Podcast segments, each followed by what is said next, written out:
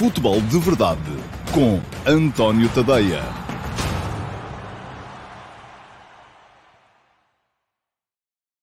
Olá, muito bom dia a todos e sejam bem-vindos ao Futebol de Verdade, quinta-feira, dia 25 de fevereiro de 2021. Um, já temos aí o desconfinamento a bater à porta, não é? Parece que sim, já saiu o tal um, documento bonitinho, em vários tons uh, coloridos.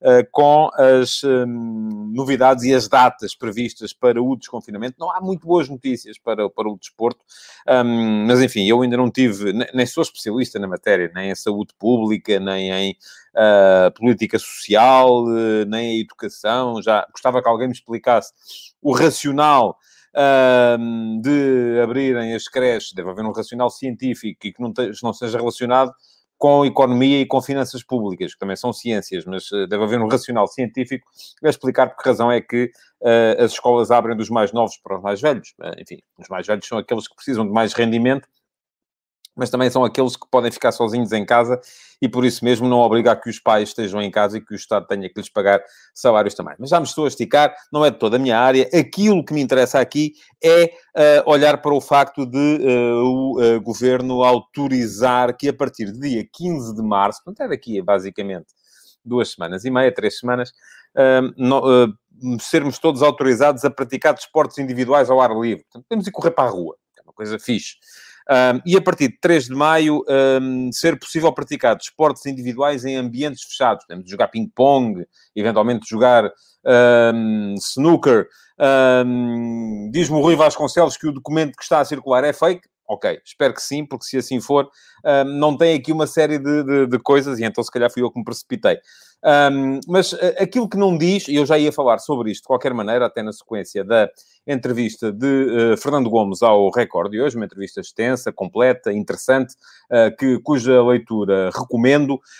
Um, aquilo que não diz é quando é que podemos voltar a ter, por exemplo, em ação a formação dos desportos coletivos. E esse é um problema, um flagelo que esta geração vai ter na, durante os anos mais próximos, porque este ano em que os miúdos estão uh, parados uh, vai pagar-se e vai pagar-se caro. Eu já tenho vindo a dizer aqui, de forma repetida, que um, vai fazer um ano que não temos desporto de formação em Portugal a funcionar e a competir. Um, hoje, Fernando Gomes disse uh, na entrevista ao Record que dos 270 mil atletas federados, uh, até aos 19 anos nas cinco modalidades coletivas principais.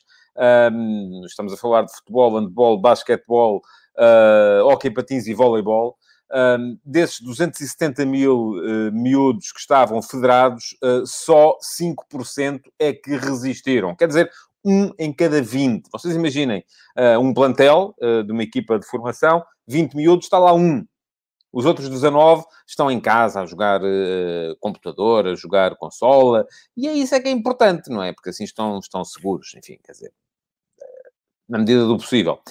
Uh, ora bem, uh, aliás, a pergunta que eu lancei hoje, já perceberam qual é a minha opinião sobre o tema, nem precisam com certeza de ir ler um, aquilo que eu escrevi, mas ainda assim, uh, quem quiser pode dar um salto ao antoniotadeia.com e ler o texto que escrevi sobre esta que se arrisca a ser uma geração perdida em termos desportivos. E atenção, a pergunta que foi feita, uh, isto, é isto que diz o Paulo Neves.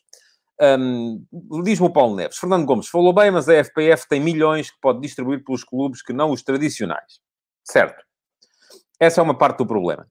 Uh, outra parte do problema foi a pergunta que foi feita a Fernando Gomes na sequência desta, desta quando ele explicou isto. E agora, e como é que vão ser os... Vamos perder os milhões das transferências, das mais-valias? Eu, uh, com o devido respeito pelo Paulo Neves e pela pergunta que foi feita ao Fernando Gomes, não é nada disso que me preocupa. Uh, enfim, preocupa-me também, mas não é isso que me preocupa fundamentalmente. Porquê?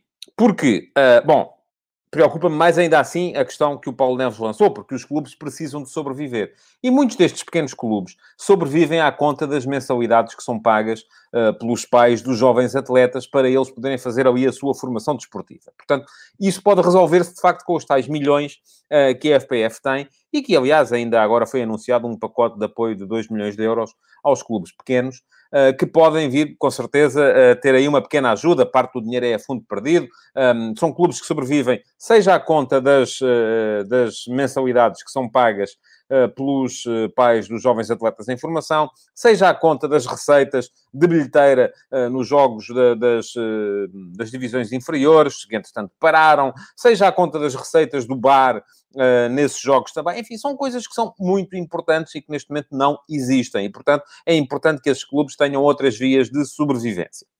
Um, não me preocupa nada a questão uh, das, dos milhões que vamos perder uh, relativamente a mais-valias em transferências dos jogadores de futebol. Zero. Preocupa-me zero isso. Para já, porque acho que uh, o mercado regular-se-á sempre. Isto é, um, os melhores continuarão a ser os melhores e desde que haja dinheiro no desporto, o dinheiro vai, vai, vai ser canalizado para essas questões. Portanto, uh, aquilo que me preocupa verdadeiramente é uma outra questão. É o que é que vai acontecer a esta geração. E ainda há bocadinho havia aqui um comentário de um de vós, uh, que eu não, não li em direto, mas que retive, que tinha uma filha a jogar basquetebol nos uh, sub-14 e que já foi. E isto vai acontecer a muita, muita gente. Quem vão ser os miúdos que, quando finalmente alguém puser a mão na consciência e perceber que é fundamental, fundamental, ter as, os adolescentes, as crianças a praticar desporto, quantos é que vão voltar quando finalmente isso for autorizado? Eu não sei se são 20%, 30%, 40%, 50%, enfim, vai haver um vazio geracional. Esta geração de miúdos que têm agora entre os 10 e os 18 anos, esta geração vai ser uma geração que não vai ter eh, não vai continuar a praticar desporto. Vão perder-se os poucos que já praticavam desporto, e são poucos, ehm, desses poucos, grande parte vão deixar de o fazer. E isto vai pagar-se tudo, vai aparecer tudo, como se diz na, na, na, no ditado popular, e depois vai, vai ver-se tudo na autópsia.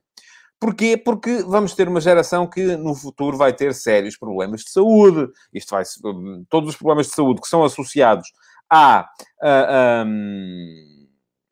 ao facto de, de, de, de não se praticarem eh, modalidades desportivas, vão aparecer problemas cardiovasculares, problemas de obesidade, todos os problemas associados ao sedentarismo desaparece, vão aparecer. Como diz o Carlos Guiste, a reguer dos hábitos desportivos após um, dois anos sem poder fazer quase nada na malta jovem será um caminho duro e por vezes quase impossível, porque a malta vai se habituar ao PC, à Playstation, etc. Essa é a grande verdade e isto é doloroso. E até podem dizer assim, é para que se lixe, os miúdos até estão mais seguros em casa. Não estou nada de acordo com isso, atenção.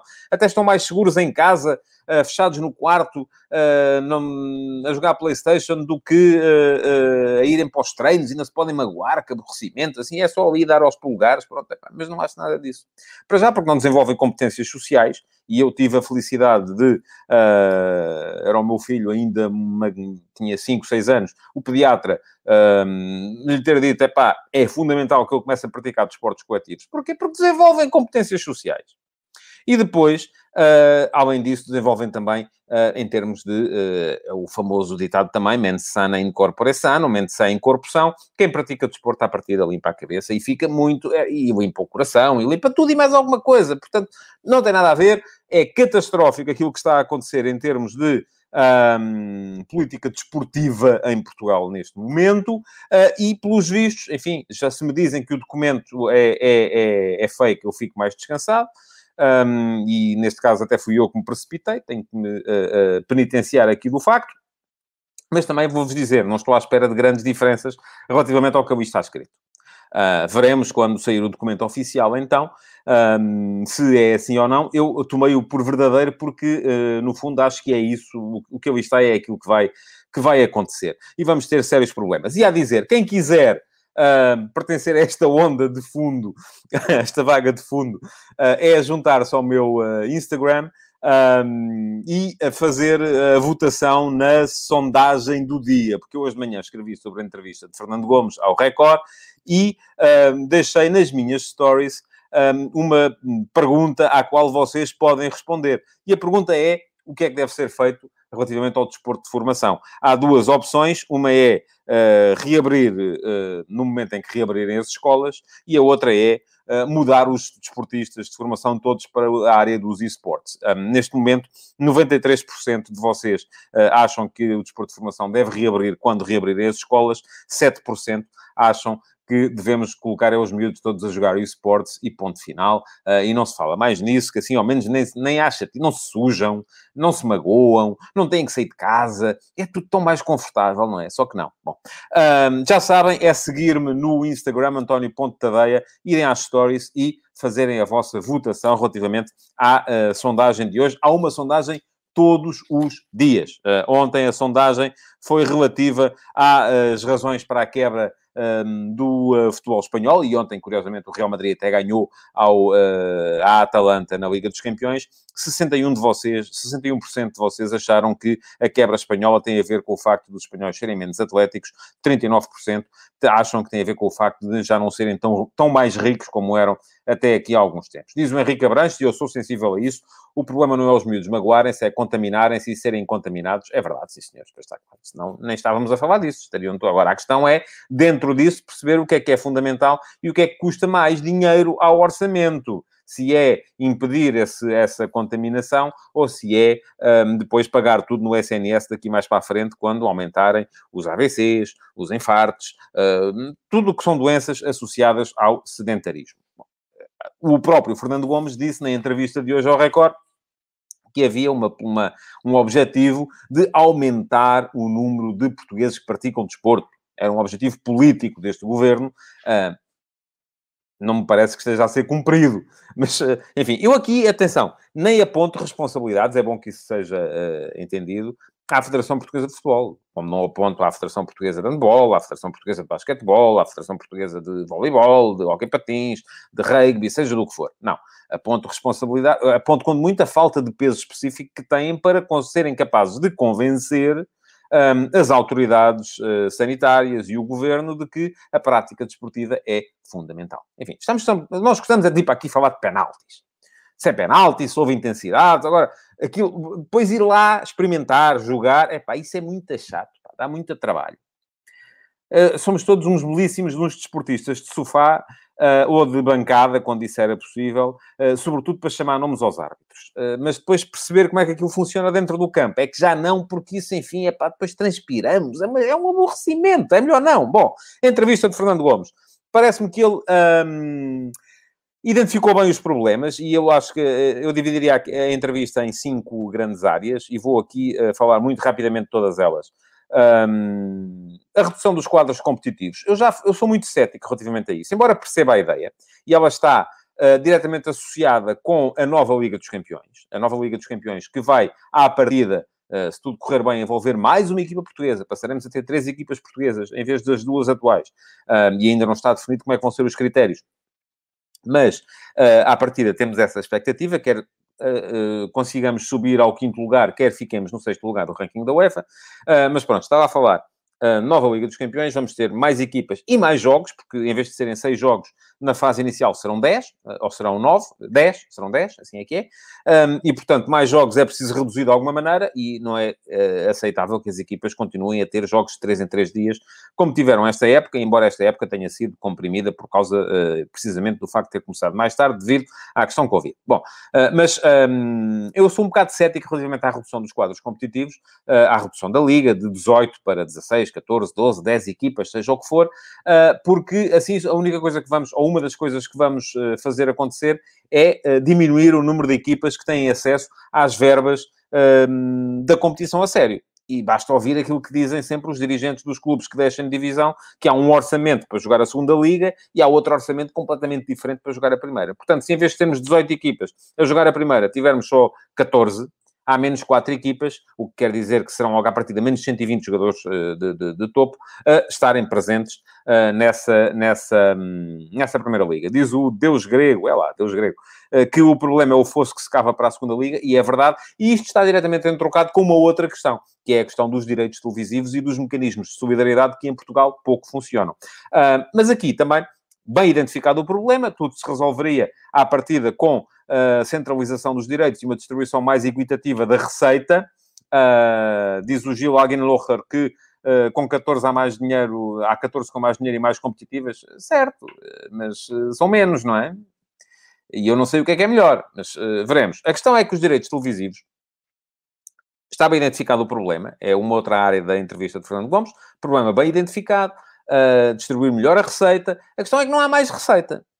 E eu já expliquei isto aqui duas ou três vezes. Se não há mais receita, se queremos dividir melhor por todos, aqueles que neste momento ganham mais vão passar a ganhar menos. E logo vão ser menos competitivos no estrangeiro, pelo menos no, no, no curto prazo. Um, sim, tudo, tudo aumenta a competitividade, como diz o Márcio Rocha. Mas nós queremos ser mais competitivos cá dentro ou lá fora. As coisas podem não ser bem compatíveis. Outra questão, bem identificada, a questão do match fixing, do uh, muito dinheiro que circula em apostas nos campeonatos secundários em Portugal, uh, que são os campeonatos mais vulneráveis uh, ao match fixing. Eu aqui, um, a minha postura relativamente a isto é e será sempre a mesma. Acredito em corrupção, acredito que ela existe, um, não levanto lebres a não ser que a, que a consiga provar. Portanto, não sou daqueles que chegam aqui e dizem, ah, o tipo aqui fez um penalti e, portanto, estava comprado. Não. Não. Não vou por aí de todo. Acho que há, uh, tal, como há jornalistas desonestos, haverá e taxistas desonestos, e talhantes desonestos, e uh, uh, donos de restaurantes desonestos, também há jogadores desonestos, treinadores desonestos, árbitros desonestos. Há desonestos em todo o lado. São uma ínfima parte, acho eu. e, portanto, também há no futebol. Agora, a questão é que uh, sempre que olhamos para os campeonatos secundários, onde o dinheiro é menos, e aí está, mais uma vez é a questão do dinheiro, esses jogadores, esses treinadores, esses árbitros são mais vulneráveis um, a tentativas de manipulação, como é evidente. Uma coisa é vocês ganharem 10 mil euros e virem oferecer-vos, olha, tem aqui 5 mil para uh, uh, mudar o resultado de um jogo, e você, pá, não, obrigado, não é? Outra coisa é vocês ganharem 500 euros e oferecerem-vos 500 mil. Todos somos honestos à partida. E eu uh, gosto de acreditar que as pessoas não vão ceder. Mas há sempre alguém que cede. Há sempre alguém que cede. E aqui, mais uma vez, o problema está bem identificado, mas ehm, não vejo qual é o mecanismo que pode permitir resolvê-lo. É muito difícil resolvê-lo. Bom, recomendo a leitura da entrevista. Recomendo também, uh, já agora, que leiam aquilo que eu escrevi sobre a entrevista e, uh, nomeadamente, sobre a questão da reação à pandemia no futebol e o problema que vamos ter no futebol de formação. E já agora, que me sigam também, então, no Instagram, para irem lá dar vosso, os vossos cinco questões, irem votar na sondagem de hoje relativamente àquilo que deve ser feito acerca da formação no futebol. Vamos seguir em frente, porque há mais temas para, para abordar. Diz o António Paulo, 11 mil milhões nas apostas, match, não foram 11 mil milhões em match fixing, atenção, é o uh, volume total. Um, também é normal porque há mais jogos. Enfim, agora, uh, o que é assinalável é que uh, acaba, acabamos por ter um, o que o problema existe, todos sabemos. A questão é como é que o resolvemos. Não é? A questão é como é que o resolvemos, porque isso, de repente, até podemos dizer, ah, pá, acabamos com as apostas e isso fica resolvido. Não sou favorável a isso, porque as apostas são uma fonte de rendimento no desporto, e aliás, uma das coisas que se tem vindo a falar ultimamente em Espanha é precisamente no facto de uh, passar a ser proibido. Um, o apoio ao patrocínio de casas de apostas às equipas de futebol e vai, boa parte do rendimento vai uh, desaparecer, logo o desporto fica mais pobre também. E isso também tem que ser levado em linha de conta. Um, a questão é como é que se torna o desporto invulnerável à desonestidade. E até podemos dizer aqui, isto pode acontecer também no Euro Milhões. Uh, toda a gente anda aí porque há aí um super jackpot no Euro Milhões, ou sei lá se os tipos que fazem o sorteio não estão comprados também. Não sei, não é? Estamos, estamos na mesma. Acabamos todos aqui por, por chegar ao, ao, ao mesmo. Estou a brincar, obviamente. É bom que isso fique bem, bem, bem claro. Bom, uh, mais temas para hoje. Um, vamos ter duas equipas portuguesas a jogar hoje na Liga Europa. Dois jogos fundamentais, dois jogos do Ovai ao Racha. Um, as perspectivas não são uh, fantásticas, é preciso dizê-lo. Um, e aquilo que uh, é importante para, para ambos, e eu não acredito que tanto o Benfica como o Braga sejam fora. É verdade que o Benfica tem mais hipótese neste momento, o Benfica empatou o primeiro jogo. É verdade que o gol do Arsenal, ah, por ter sido marcado fora, conta, contará a dobrar caso haja empate 0 a 0 hoje, o Benfica será eliminado, o que é uma coisa um bocado uh, rocambolesca, porque ambos os jogos são em campo neutro, mas pronto, convencionou-se que o primeiro era em casa do Benfica e o segundo é, será em casa do Arsenal. Também pode ver-se a coisa ao contrário. Se hoje ficar 2 a 2, é o Benfica que passa, uh, tendo marcado dois golos em campo neutro, enquanto o Arsenal só marcou um. Um, no, no, jogo que era tido como sendo fora de casa, uh, mas uh, creio que o Benfica tem uma palavra a dizer relativamente um, a, esta, a esta questão. Uh, vai, em princípio, aparecer o Benfica outra vez com os três atrás, como apareceu no jogo da, da, da primeira da primeira mão. Eu creio que é uma boa solução para a equipa do Benfica neste momento, sobretudo porque permite resolver melhor a questão do meio-campo. E hoje é possível que apareça um meio-campo com Weigl, uh, Gabriel e Pizzi. Uh, é, enfim, eu já disse aqui e voltei a dizer ontem que a maior parte dos médios do Benfica são médios para jogar com meio campo a 3 e não com meio campo a 2. Porque com meio campo a 2 não há ali uma dupla que seja capaz de dar boa conta do recado, tanto em termos defensivos como ofensivos. Ou temos uma dupla Weigl, uh, Gabriel, que é melhor do ponto de vista defensivo, mas é pior do ponto de vista ofensivo. Ou temos uma dupla uh, Gabriel uh, ou Weigl com Tarapto, ou com Pizzi ou com Chiquinho, e a partir daí vê-se o contrário. A equipa melhora do ponto de vista ofensivo, mas não é capaz de dar conta do recado do ponto de vista defensivo, e portanto parece-me que uh, com, esta, com este plantel. Um, e alguém me dizia ontem nos comentários nas redes sociais: então, mas não é o treinador, não se devia adaptar aos jogadores que tem? Claro que sim, o treinador tem uma fase em que deve influenciar a escolha, que é quando forma o plantel. A partir do momento em que formou um plantel em que não tem, e esta é a minha opinião, se calhar a dele é diferente, em que não tem um, um, uma dupla capaz de aguentar o meio campo a 2, tem que começar a pensar em jogar com o meio campo a 3. E uh, diz o, o, Deus grego que o Benfica a jogar assim leva 2 ou 3 e que só não levou na primeira mão por acaso. Sim, foi um mau jogo do Benfica, essa primeira mão. O Benfica na primeira mão podia perfeitamente ter perdido o jogo. Uh, ainda assim, uh, não me parece que jogar no 4-4-2 habitual seja grande ajuda, porque aqui o que está em causa é a qualidade global dos jogadores e os do Arsenal são, são sobretudo do ponto de vista ofensivo, são melhores.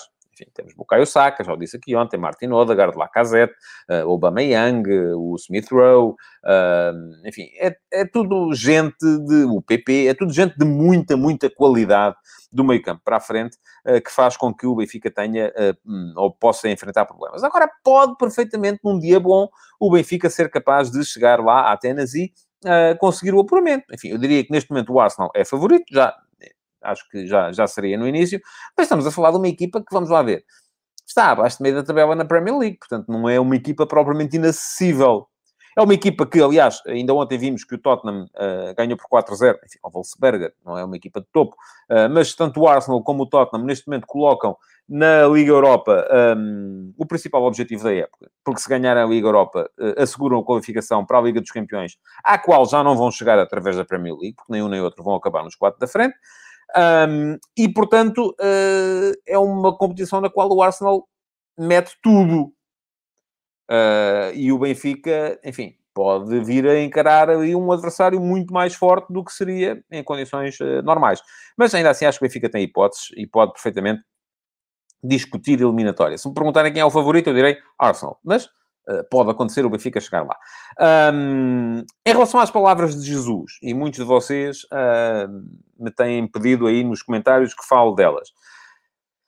Enfim, eu acho que Jesus está a ser Jesus, ele sempre foi um bocado assim, não é? Uh, aliás, tudo se resume àquilo que ele disse. Uh, todos os treinadores falham, eu às vezes também falho, mas é muito raro. Enfim, eu acho que ele falhou.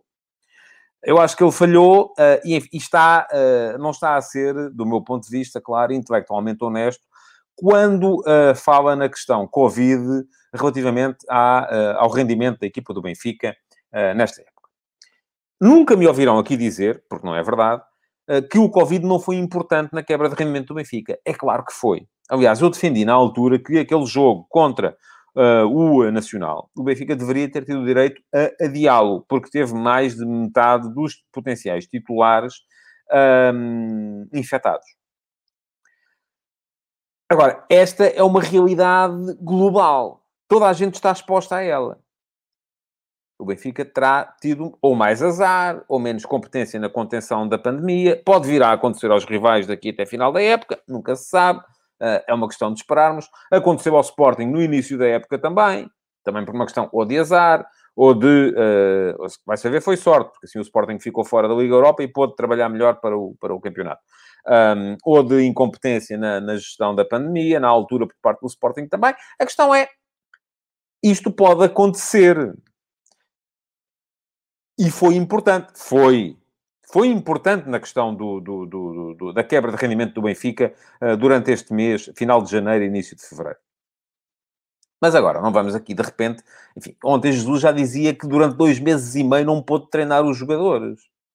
Caramba, é preciso termos um bocadinho de, de, de, de calma relativamente a isto, não é?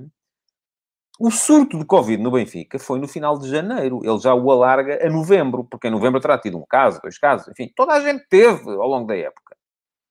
Toda a gente teve ao longo da época. Portanto, do meu ponto de vista, não está a ser uh, intelectualmente honesto, neste caso, uh, o Jorge Jesus. É claro que houve uh, influência da pandemia na quebra de rendimento do Benfica, não vou dizer o contrário, houve, mas a missão de quem lá está, por um lado, não foram dois meses e meio, foram 15 dias, e por outro lado, até ah, mas depois os jogadores, quando voltam, não estão em condições. Claro, nem os dele, nem os dos outros.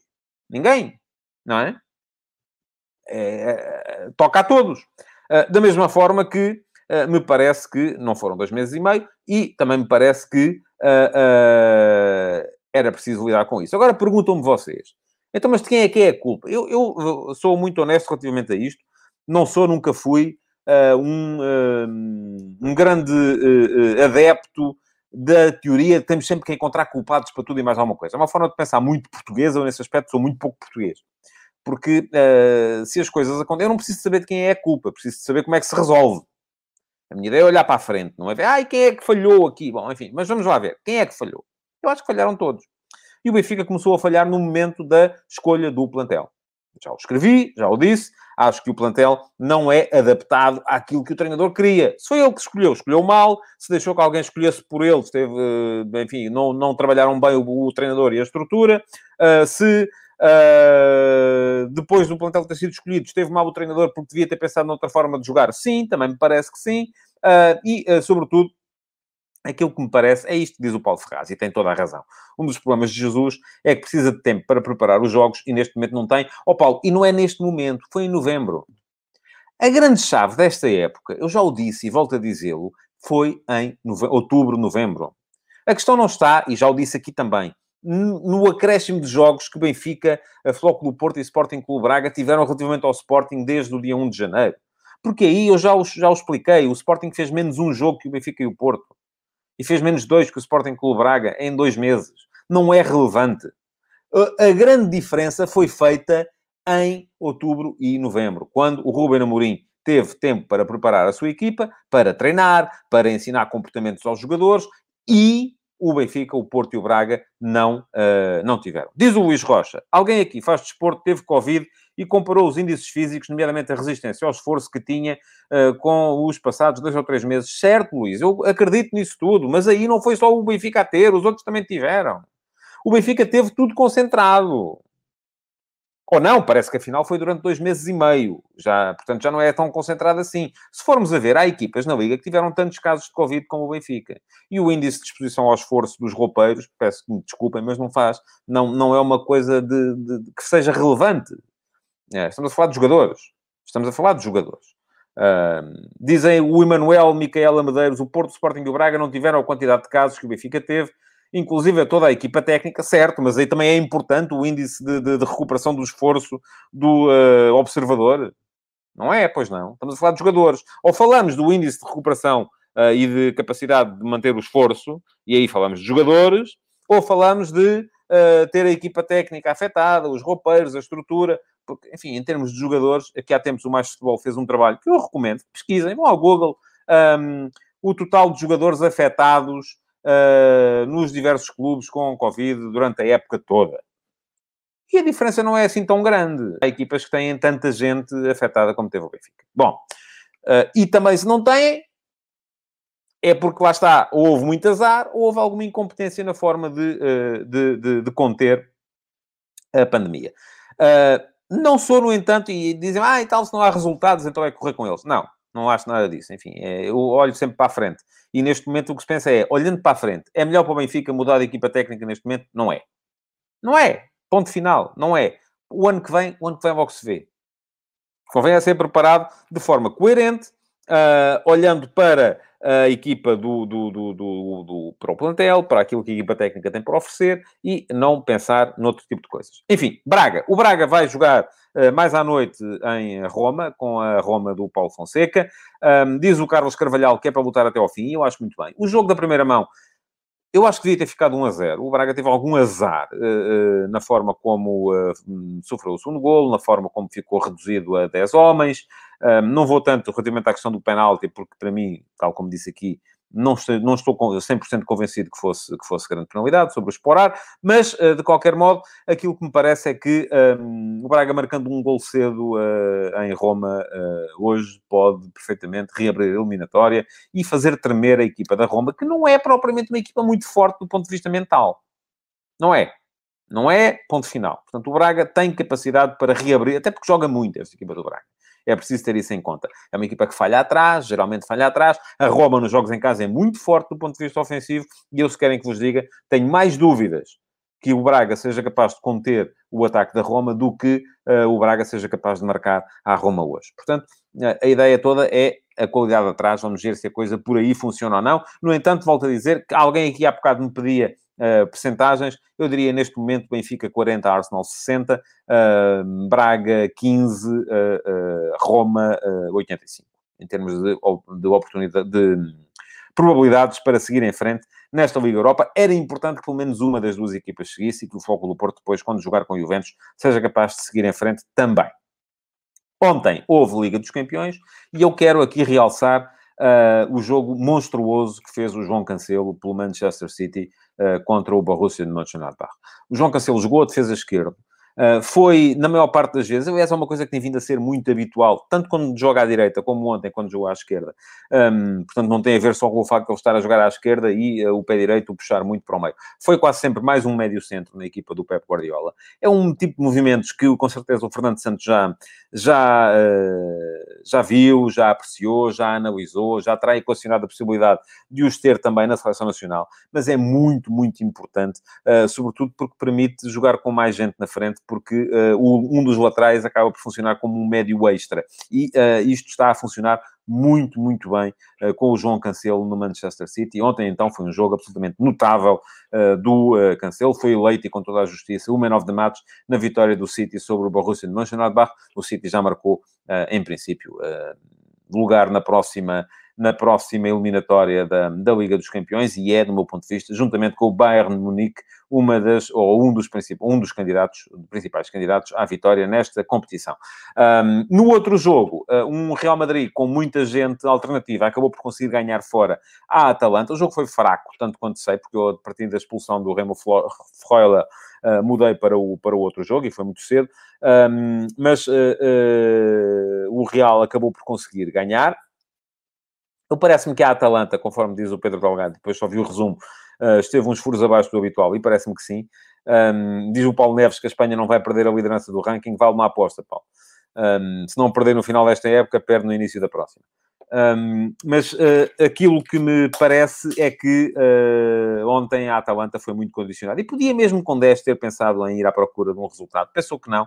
O Gasperini dá-me ideia que tratou ali de segurar, tentar segurar o 0 a 0, uh, eh, achando que tinha mais hipóteses depois em Valdebebas, uh, eh, 11 contra 11, uh, eh, de, até porque o jogo será uh, à porta fechada, de conseguir passar a eliminatória, do que teria ontem 10 contra 11, mas acabou por lhe sair o tiro pela culatra e por sofrer um golo já perto do final, que deixa o Real Madrid em vantagem para o jogo da segunda mão, e acho que neste momento o Real Madrid é de facto favorito. Mas é isto que diz o Márcio Rocha eliminatória está em adepto. A Atalanta, creio que ganhou todos os jogos fora que fez na Liga dos Campeões este ano, portanto, um, eu não arriscaria a Atalanta desde já. Deixa-me só dizer, porque não pode faltar aqui uma nota de arbitragem, acho catastrófico o cartão vermelho mostrado ao Remo Freuler no jogo de ontem. Não me parece de todo que fosse uma clara oportunidade de golo. O uh, Mandi estava a uh, fugir para... Um, para a faixa lateral, uh, parece-me que não era de todo lance para cartão vermelho, muito menos aos 16 ou 17 minutos de jogo. Uh, e, mas eu, enfim, eu sou sempre daqueles que acham que o árbitro, antes de dar um penalti, antes de expulsar um jogador, devia pensar, não era duas, era três, quatro ou cinco vezes. Uh, e não me parece que isso tenha sido feito. Acho que foi mal expulso. Um, até admito que a lei venha dizer que sim, porque cumprem-se ali, há salvo erro, três dos quatro critérios uh, fundamentais. Um, diz o Duarte Antunes que é uma expulsão justíssima. Aceita a sua opinião, como peço que o Duarte aceite a minha. Para mim, não era cartão vermelho, seria quando muito cartão amarelo, e mesmo isso tenho algumas dúvidas. Pronto. Um, já sabem, Já passamos, não é? Estamos a passar sempre da hora. Bom, uh, que o Futebol de Verdade volta amanhã. Amanhã estarei aqui para vos falar com certeza dos jogos de hoje da Liga Europa e uh, antecipar o clássico de sábado, o Porto Sporting de sábado. Para já o que podem fazer é, além de me seguirem, conforme diz aqui em baixo, no Instagram, uh, e de votarem na pergunta do dia sempre está lá nas minhas stories, é deixar o vosso like, deixarem comentários e perguntas que uh, ainda podem ficar para o Q&A do próximo sábado e uh, partilharem esta edição do Futebol de Verdade. Já nem falo aqui do desafio das 50 partilhas, que isso parece-me que ficou para as calendas. Muito obrigado por terem estado aí então e até amanhã. Futebol de Verdade, em direto de segunda a sexta-feira, às 12h30